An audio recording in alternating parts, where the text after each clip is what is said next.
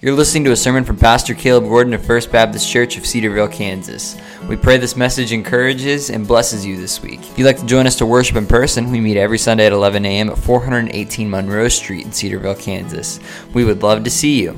Find out more about us online at our Facebook page, facebook.com slash Cedarvale First Baptist. If these messages bless you in any way, please consider giving to help support the ministry at First Baptist Church. Our mailing address is First Baptist Church, Cedar Vale, Kansas, P.O. Box 456, Cedar Vale, Kansas 67024. Um, if you got a Bible, we're going to go to First Peter this morning. First Peter, uh, chapter one, is where we're going to be. Uh, will be a couple different verses throughout First Peter, and um, the the so I want to follow up. So the last time I was here, we talked about walking with God through suffering, through trials, through through temptations, through things of that nature. And so I want to follow up to that from our last time we were together, and I, and I want to go a little bit deeper into this idea of walking with God through suffering. And I believe that there are three today. There are going to be three points. So you got notes in your bulletin. They're going to go through. We're going to go through three points or three ways that we as believers can do that well in a world that is out of control. Now, we live in a culture, presently, we live in a world system that would not be defined as sober minded. Amen? Like, you and I would not say our current world that we live in is a sober minded world. Amen? It's, it's a little off kilt. Kilter. Kilt? I don't, yeah. It's not right. Um, it, it is a um, it, it is problematic to say the least, and we sit in the midst of people who ha- are hostile in mind and in deed towards Christianity, towards the things of the Bible. C.H. Spurgeon said once that salt flavors every drop I'm sorry, as salt uh, flavors every drop of the Atlantic, so sin affects every atom of our nature. It is so sadly there, it is so abundantly there that if you cannot detect sin, you are being deceived by sin. So that, that is for the world around us. But those that are redeemed, those that have been set apart by God's grace, we have a different calling, we have a different direction, we have a different path that we are to walk on. Our feet have been set on a different road. And, and we we see the text here, and so we're going to start in verse 13 of 1 Peter chapter 1, and I'm going to read this first verse, but there's something we need to, to, uh, to unpack before that. But I'm going to I'm going to read the text first. Therefore, verse 13, 1 Peter chapter 1, verse 13, therefore, preparing your minds for action and being sober minded, set your hope fully on the grace that will be brought to you at the revelation of Jesus Christ. Now, when we read the verse 13 and it says the word therefore, the reason the word therefore is there in the text, it is an indication that is about it's it, what is about to be said is all predicated on what was said in the first half of the text. And so you see the word, therefore, preparing your minds. Why are we preparing our minds? Well, I think it's important that we go back up to verse 3. I know we said, I know I said start in verse 13, but now I want you to jump up to verse 3 in 1 Peter, and I want you to look at verse 3.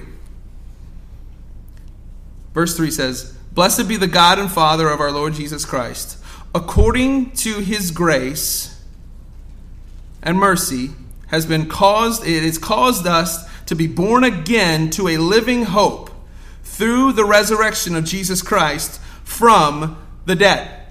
So we see that. It says, Blessed are the God and Father, our Lord Jesus Christ, according to his grace and mercy, he has caused us to be born again to a living hope. He's, who's caused us to be to a living hope? It's Jesus it's been Jesus. Notice the theme of all of our songs this morning. Jesus is the theme. Jesus is the theme here. We have been born again to a living hope. So the word therefore in the text is predicated in verse 13 on what happens in verse 3. And I know that verse 3 through 12 is a bundled package, but in verse 3, I want you to focus in on the idea of living hope. Look at that idea of living hope. Therefore, because of the fact of us being born again, Christians being born again to a living hope through the resurrection of Jesus Christ, through Christ dying on the cross and then being resurrected three days later for our justification. Therefore, because of that fact in verse 3, that hope is now permeating verse 13. Therefore, because of the living hope of the resurrection, therefore, Christian, prepare your mind for action and being sober minded, set your hope. Remember this? There's hope in verse 13 because of the hope in verse 3. So the hope in verse 13 is the same hope that's in verse 3. So put set your hope fully on the grace of God that will be brought to you at the revelation of Jesus Christ. So we have the re- we have the hope of God's resurrection, Jesus' resurrection in verse 3, verse 3, and in verse 13 we have the revelation of God's hope being manifest at his revelation the second time. So we need to be sober-minded. We need to be sober-minded about what is going on in our lives. Because of the fact of verse 3, we have verse 13. So we prepare our minds for action and being sober minded, we set our hope, the hope of the gospel, fully on the grace that will be brought to you at the revelation of Jesus Christ. So, what kind of action are we called to do here in this text? We are called to have sober mindedness preparing yourself. It is a spiritual sober mindedness. It is not just a physical sober mindedness of being rational in thought. It is also the, the indication in the text here is that you be spiritually, you be spiritually sober minded preparing yourself to take action against your own sinfulness. And this, this idea of this text is that you would be on guard in such a way, that you would be spiritually sober minded in such a way that you would take action against your own sin. When, when sin rears its ugly head in your life, you're prepared in such a way spiritually, you're so sober minded in such a way in your own spiritual life that you're on guard and you're ready to take out the sin that is in your life keeping yourself sober minded like in a season or a time of war. You don't go haywire, you don't go ha- off half cocked. I mean, if you were in the military, you don't go hack, half cocked and just run into, like, all right, I need you to go over there and fight. You don't go and just, ah, and just run into the fight. What happens if you go off half cocked? You're going to get shot. You're going to get wounded. You might die. You have to be sober minded about your surroundings. You have to keep a sober mindedness. Stay focused. Stay prepared. And how can we stay ready for action and sober sober mindedness? So here's where we're going to start in point number one. There's three points that I think we can we can go for. Number one is we know our surroundings. We are to be uh, aware of our surroundings. Peter again calls us to this very idea in chapter 5 of 1 Peter, verse 8. He says, again, be sober minded, be watchful. Your adversary, the devil, prowls around like a roaring lion seeking someone to devour. So, the enemy, we have in chapter 1, Peter saying, listen, be sober minded, be thoughtful of your spiritualness, be thoughtful of the sinfulness around you, pay attention in, ver- in chapter 1. And then in chapter 5, again, he tells us, he reiterates again listen, be sober minded. Not only be sober minded, be, be, be, watchful for the adversary. Be watching for the enemy. Be watching for the devil. He is looking for ways like a lion. He's like a lion prowling, looking for something to eat. What does a lion do? A lion eats and sleeps. So it, and when it's hungry, it prowls. You ever watch those nature videos? I mean, they're not. The, the gazelle isn't like, you know what, lion, I, uh, you know, I know you're hungry, so I'm just going to lay myself out here in front of you. I, I'm yours. Eat me. That's not what he does. The lion has to do what? Prowl, get under the grass, pay attention. He's looking around. He's ready. The enemy is doing the same thing. He's prowling, looking for ways to take you out. And if you're actually in a physical war and you were told by your commanding officer to stay alert because your very life was at stake, I'm telling you, you wouldn't ignore that. Amen? You, you wouldn't ignore that if your commanding officer said, This is the task at hand. I need you to stay alert, pay attention to your surroundings because the enemy is here and he will take you out. He will take you out. You would not ignore that. You would be on point. Every twig that snapped, you'd be alerted to it. Every rustling of a leaf, you would pay attention. There would be no, oh, you know, it's not a big deal. I know the I know the commanding officer said the enemy's close and we need to pay attention, but you know, I'm going to go over here and I'm just going to take a nap. I'm going to sleep. I know my commanding officer told me to do that, to, to stay awake, but you know, things are going on in my life. I got my own life that I got to handle. I got my own stuff. I'm not listening to him. It's going to be a problem for you. Because the enemy is on the move. The enemy doesn't take breaks. Satan and his dominion does not take breaks. They constantly are looking for ways to subvert and destroy and kill and maim and mess up and discredit and, and just, just make your life a living hell. That's what he lives for. So Peter tells us here stay alert, stay ready for action, be sober minded against your own sin because your own sin is deceitful and it will take you out. Romans chapter 6, verse 26 For the wages of sin is what? Death. Sin is a death sentence. Stay sober minded. Know what's going on around you. Have a spiritual sober mindedness that you are aware of what's going on and you're not caught off guard by something.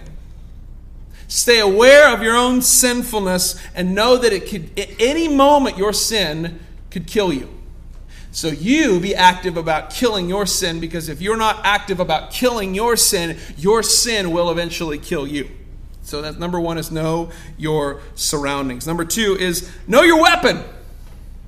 Know your weapon. Ephesians chapter 6, verse 17 says that this, what you're holding in your hand this morning, the scriptures that you're holding in your hand this morning, is a sword. It's called the sword of the Spirit. What do you do with a sword? A sword, you can block the enemy's blows, and if you need to, you can advance against the enemy. You can advance against the enemy and take the, take the, the, the fight to the enemy with the word. It's a sword to deflect and to advance. Deflect and advance. You use a sword as a weapon.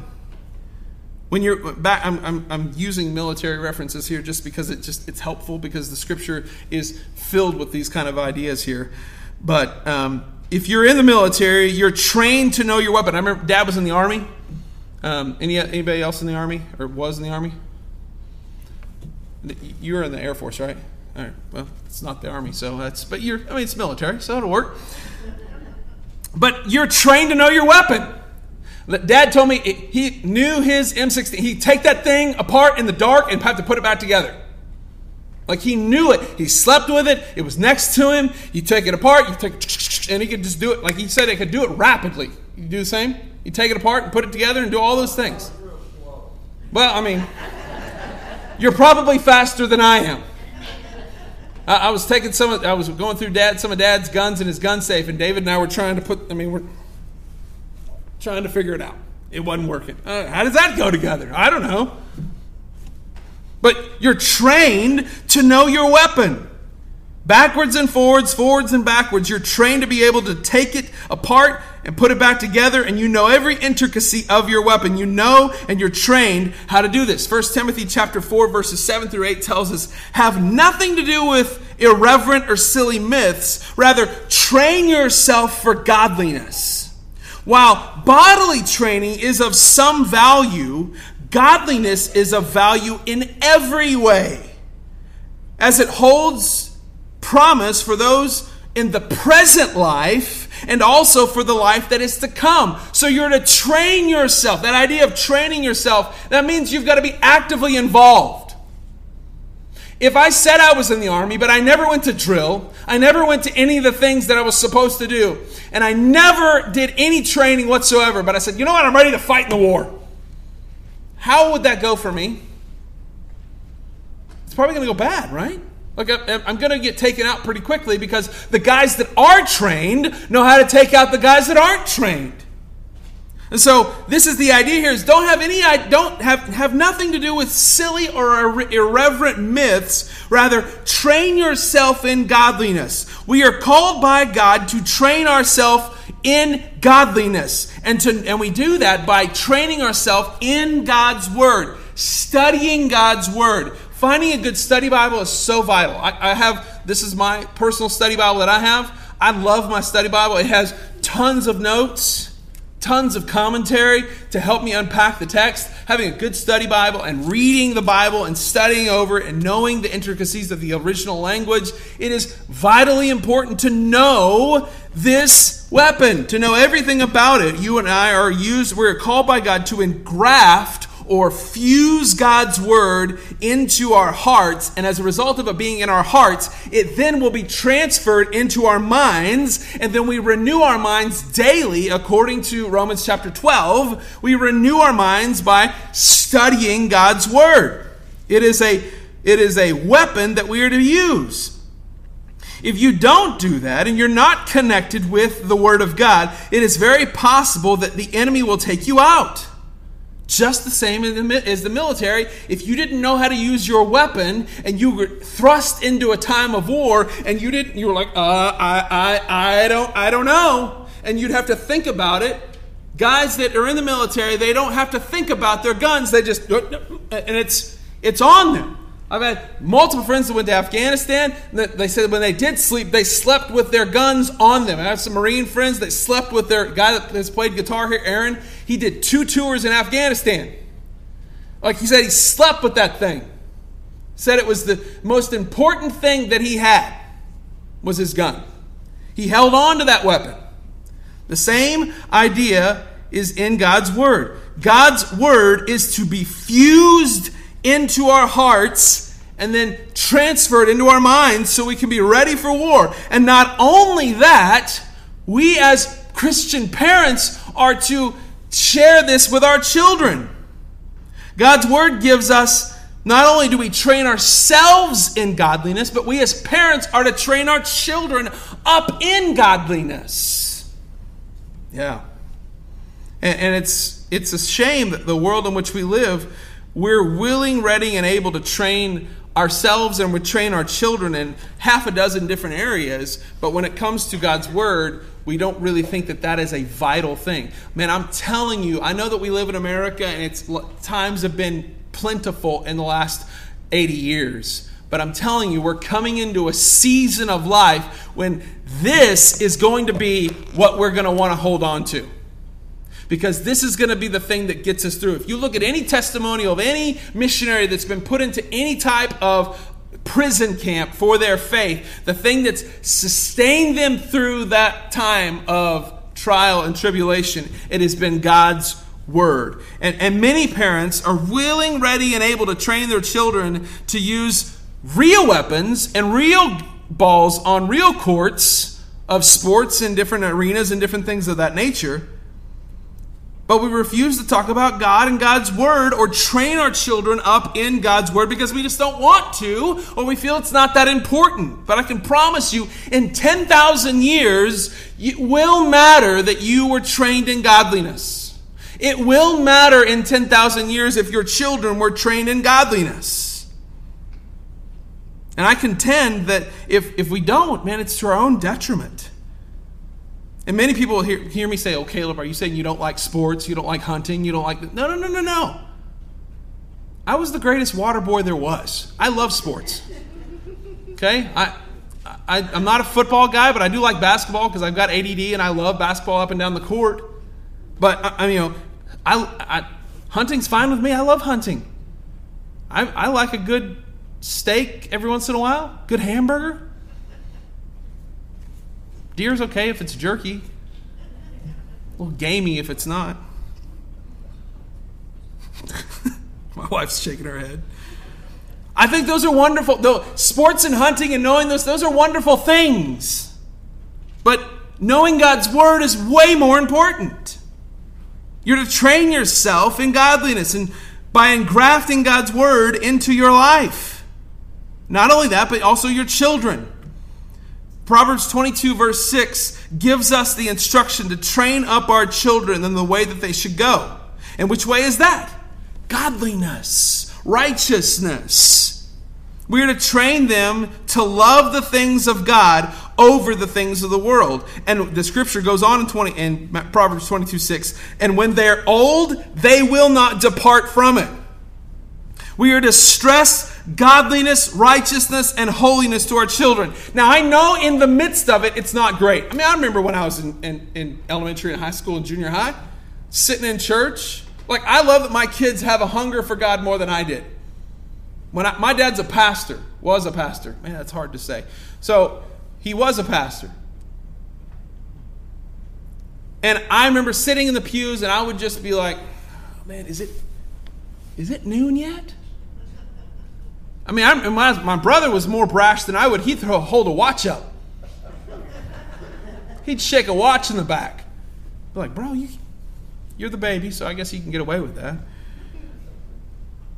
But man, I remember in, when I was a kid, I didn't really, I was like, man, this is, can this get over with? But man, once I understood the God of the Bible and what He did for me and how He loves me, man, that changed the game in my life. And we as parents are to stress righteousness, godliness, holiness, purity to our children. And when they're old, they will not depart from these things. Now, they might have a moment where they try to run, but man, God, if He wants them, and He's going to woo them and He's going to pull them in. Amen? Like, the, he's, he's got this. We don't stress the importance of the Bible and church and pursuing God the way we should. It's going to be, man, because I've I've got tons of references of people that I know personally that I love dearly that they've pressed an emphasis on everything else in the world, and now their kids, as they've gotten older, don't have a hunger for the things of God, but they've got a hunger for the things that the parents did put an emphasis on. And they're like, man, I don't know why my kid doesn't want to go to church. Well, it's because you never were interested in going to church when you were younger. Do that now. Your kids need it now. And grandparents, you say, well, what do I do? When, you when the kids are when your grandkids are with you, put an emphasis on the things of God when they're with you. That, that's how that can work. Put an emphasis on God now. You can't, the past is prologue. You can't fix the past. Uh, so I never want to be up here beating people up. Oh, you didn't do it when you were younger. Dope. No, that's not what I'm doing. Because all of us have messed up. All of us have fallen short. But what do we do? We take the moments we have in front of us and say, okay, the, pre- the present is here. What can I do now? I can live for God now. I can change lives in my circle of influence now. I can't, I can't 50 years ago. I can't 20 years ago. But man, what I can do is I can do it now. Like my kids are still in front of me. I can invest spiritually in them now. Your grandkids in front of you now. Invest now with them. Yeah. So we're to stress the importance of Christ by knowing our weapons. Trusting in Christ now. Trust Christ now rather than later. Know your weapon now because your life actually depends on it. So that's number two, know your weapon. Number three, know your brothers. Know your brothers. Who you have around you says a lot. Proverbs chapter 17, 17 says, A friend loves at all times, but a brother is born for adversity. When you're in a time of war, you want to know who has your back. You want to know and surround yourself with others that are doing those first two points. You want to know somebody else that knows their surroundings and knows their weapons. You want somebody in the fight with you that knows these things. Because it is very likely that if you don't have someone around you that is gunning for the things of God with you, there is a very good possibility that you could end up as a cultural casualty. Proverbs 18:24 says, "A man of many companions may come to ruin, but there is a friend who sticks closer than a brother." Man, I've heard people when I go different places and preach, people say, "Oh man, I've got thousands of friends online." Yeah, probably not. You might, you might have 2,000 friends on Facebook or Instagram or whatever social media thing you hold on to, but really you don't. If you could count, a good friend is someone that if you picked up the phone at 2 a.m. and said, Listen, I need you, they'd be there. That's a friend. That's someone that sticks closer than a brother. Oh, I've got 2,000 friends online. Well, maybe, but probably not. You've got the illusion of friendship. That's what social media has done, is given us this illusion of numbers. We've got friends. And here's the deal just because someone follows you online doesn't mean they're your friend. There's a lot of people that follow just to cut down. There's a lot of people that jump online just to see what you're doing so they can tear you apart. You need friends that are going to have your back in the spiritual warfare that is taking place. Real friends are people who are willing to bleed with you in person. That's a real friend. Who you surround yourself with and who you allow to influence in your life or influence over your life is where you're going to head towards. And I've, I've emphasized this with young people, and who you get around you, if you got people that are just and they're just like being dumb all the time. I get it. Kids are going to be dumb sometimes. I, I was never dumb as a child, but you know. But man, if you're surrounding yourself with people that are always never focused on the things of God, but they're focused on just having a good time, that's the direction you're going to go. But you, if you want to know, you want to know who Christ is, you want to know who Christ is? You're going to surround yourself with someone that sharpens you. Proverbs chapter 27, 17 says, Iron sharpens iron as one man sharpens another. We're called to be a part of a biblical community that sharpens us towards the things of God.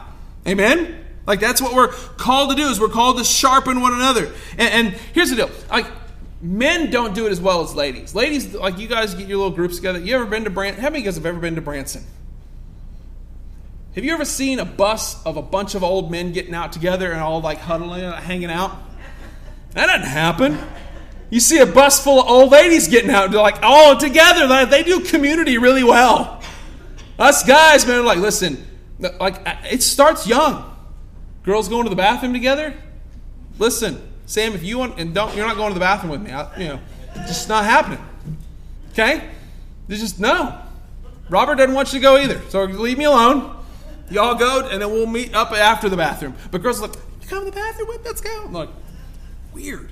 But that's this. Girls have a better sense of community. But that's what we're called to in the Bible. Is we're called to be in a sense of community together, to be together. And and, and here's the deal, men, you, we need each other. We need one another. We need iron sharpening iron, coming alongside one another, saying, How can I pray for you? How can I encourage you? How can I help you in your fight today? This is the same idea. Ladies, we, you all need to do the same thing. How can I come alongside and pray for you? How can I sharpen? How can I fight for you today?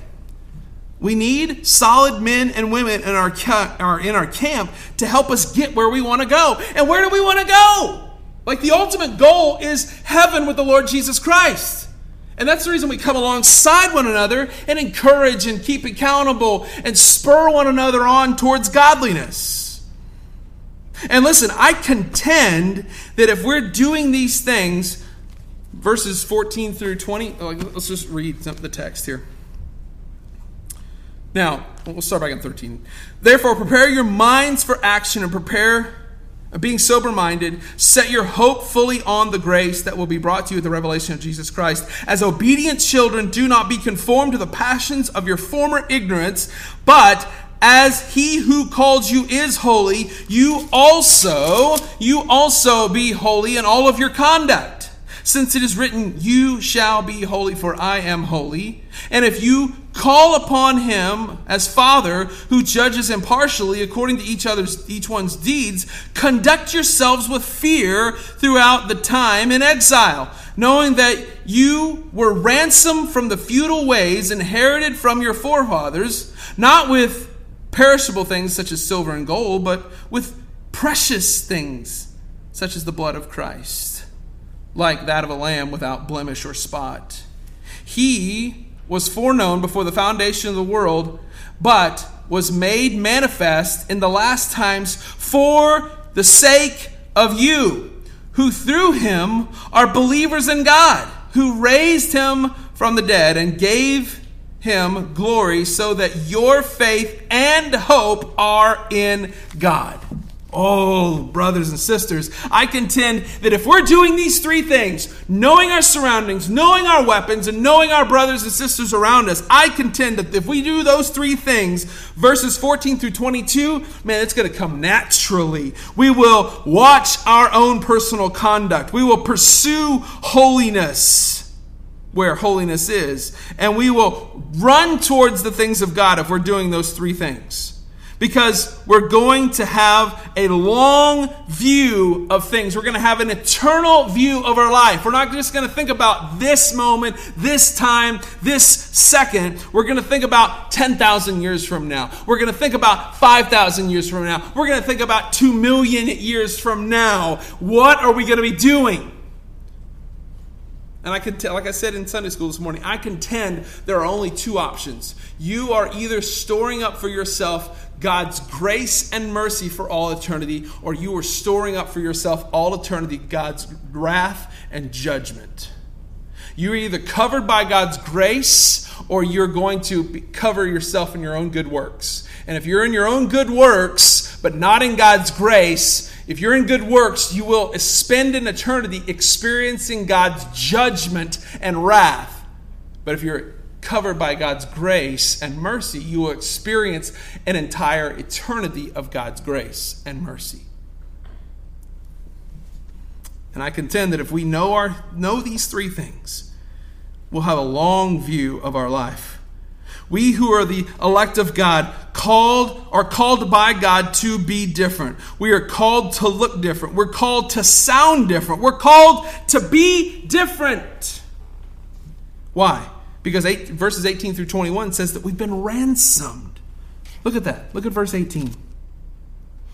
Knowing that you were ransomed from the futile ways that were inherited by your forefathers not with perishable things. How were you ransomed? How were you bought back? Well, this guy pulled out his wallet and he gave me some money and he ransomed my life back. No, no, no, no, no.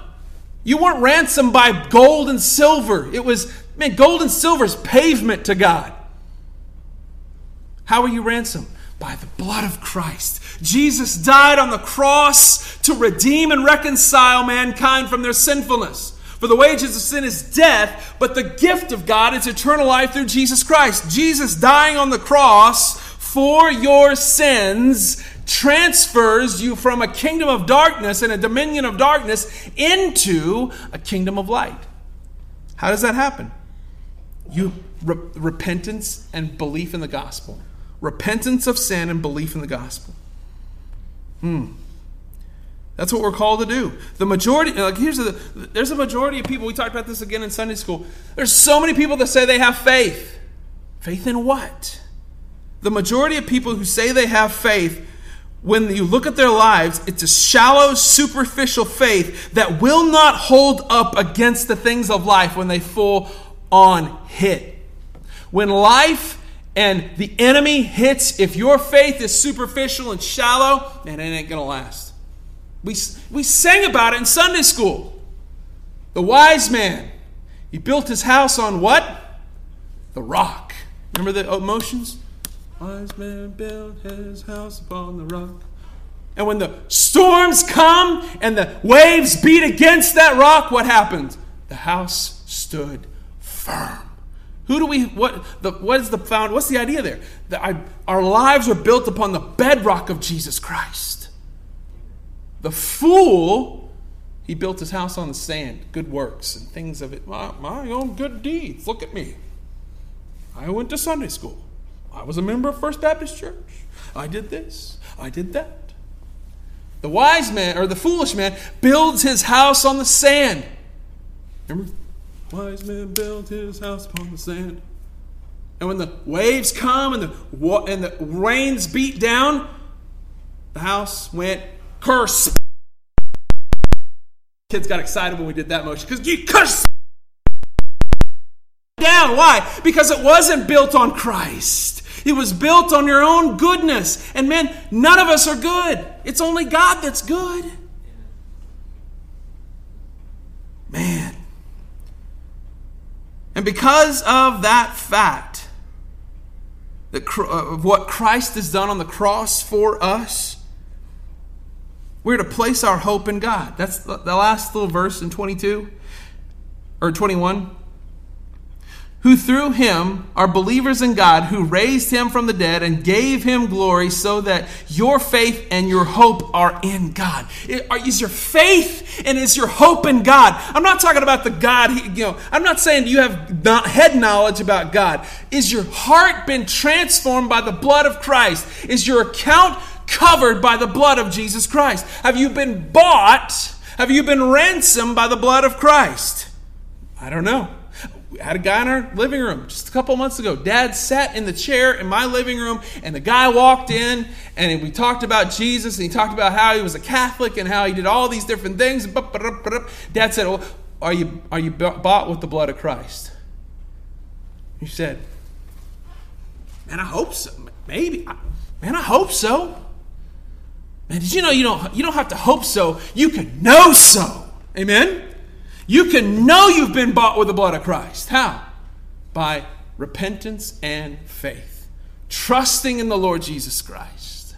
Putting your hope in the Lord Jesus Christ. How do we do that? 1 John 1 9 says, If we confess our sins, that He, Jesus, is faithful and just to forgive us and to cleanse us from all of our unrighteousness. Oh, that's a beautiful message. To know that God is big enough to forgive and to ransom and to redeem us. You've been listening to a sermon from Pastor Caleb Gordon of First Baptist Church of Cedar Vale, Kansas. We pray this message encourages and blesses you this week. If you'd like to join us to worship in person, we meet every Sunday at 11 a.m. at 418 Monroe Street in Cedar Vale, Kansas. We would love to see you. Find out more about us online at our Facebook page, facebook.com slash Cedarvale First Baptist. If these messages bless you in any way, please consider giving to help support the ministry of First Baptist Church. Our mailing address is First Baptist Church, Cedar Vale, Kansas, P.O. Box 456, Cedar Vale, Kansas 67024. God bless you.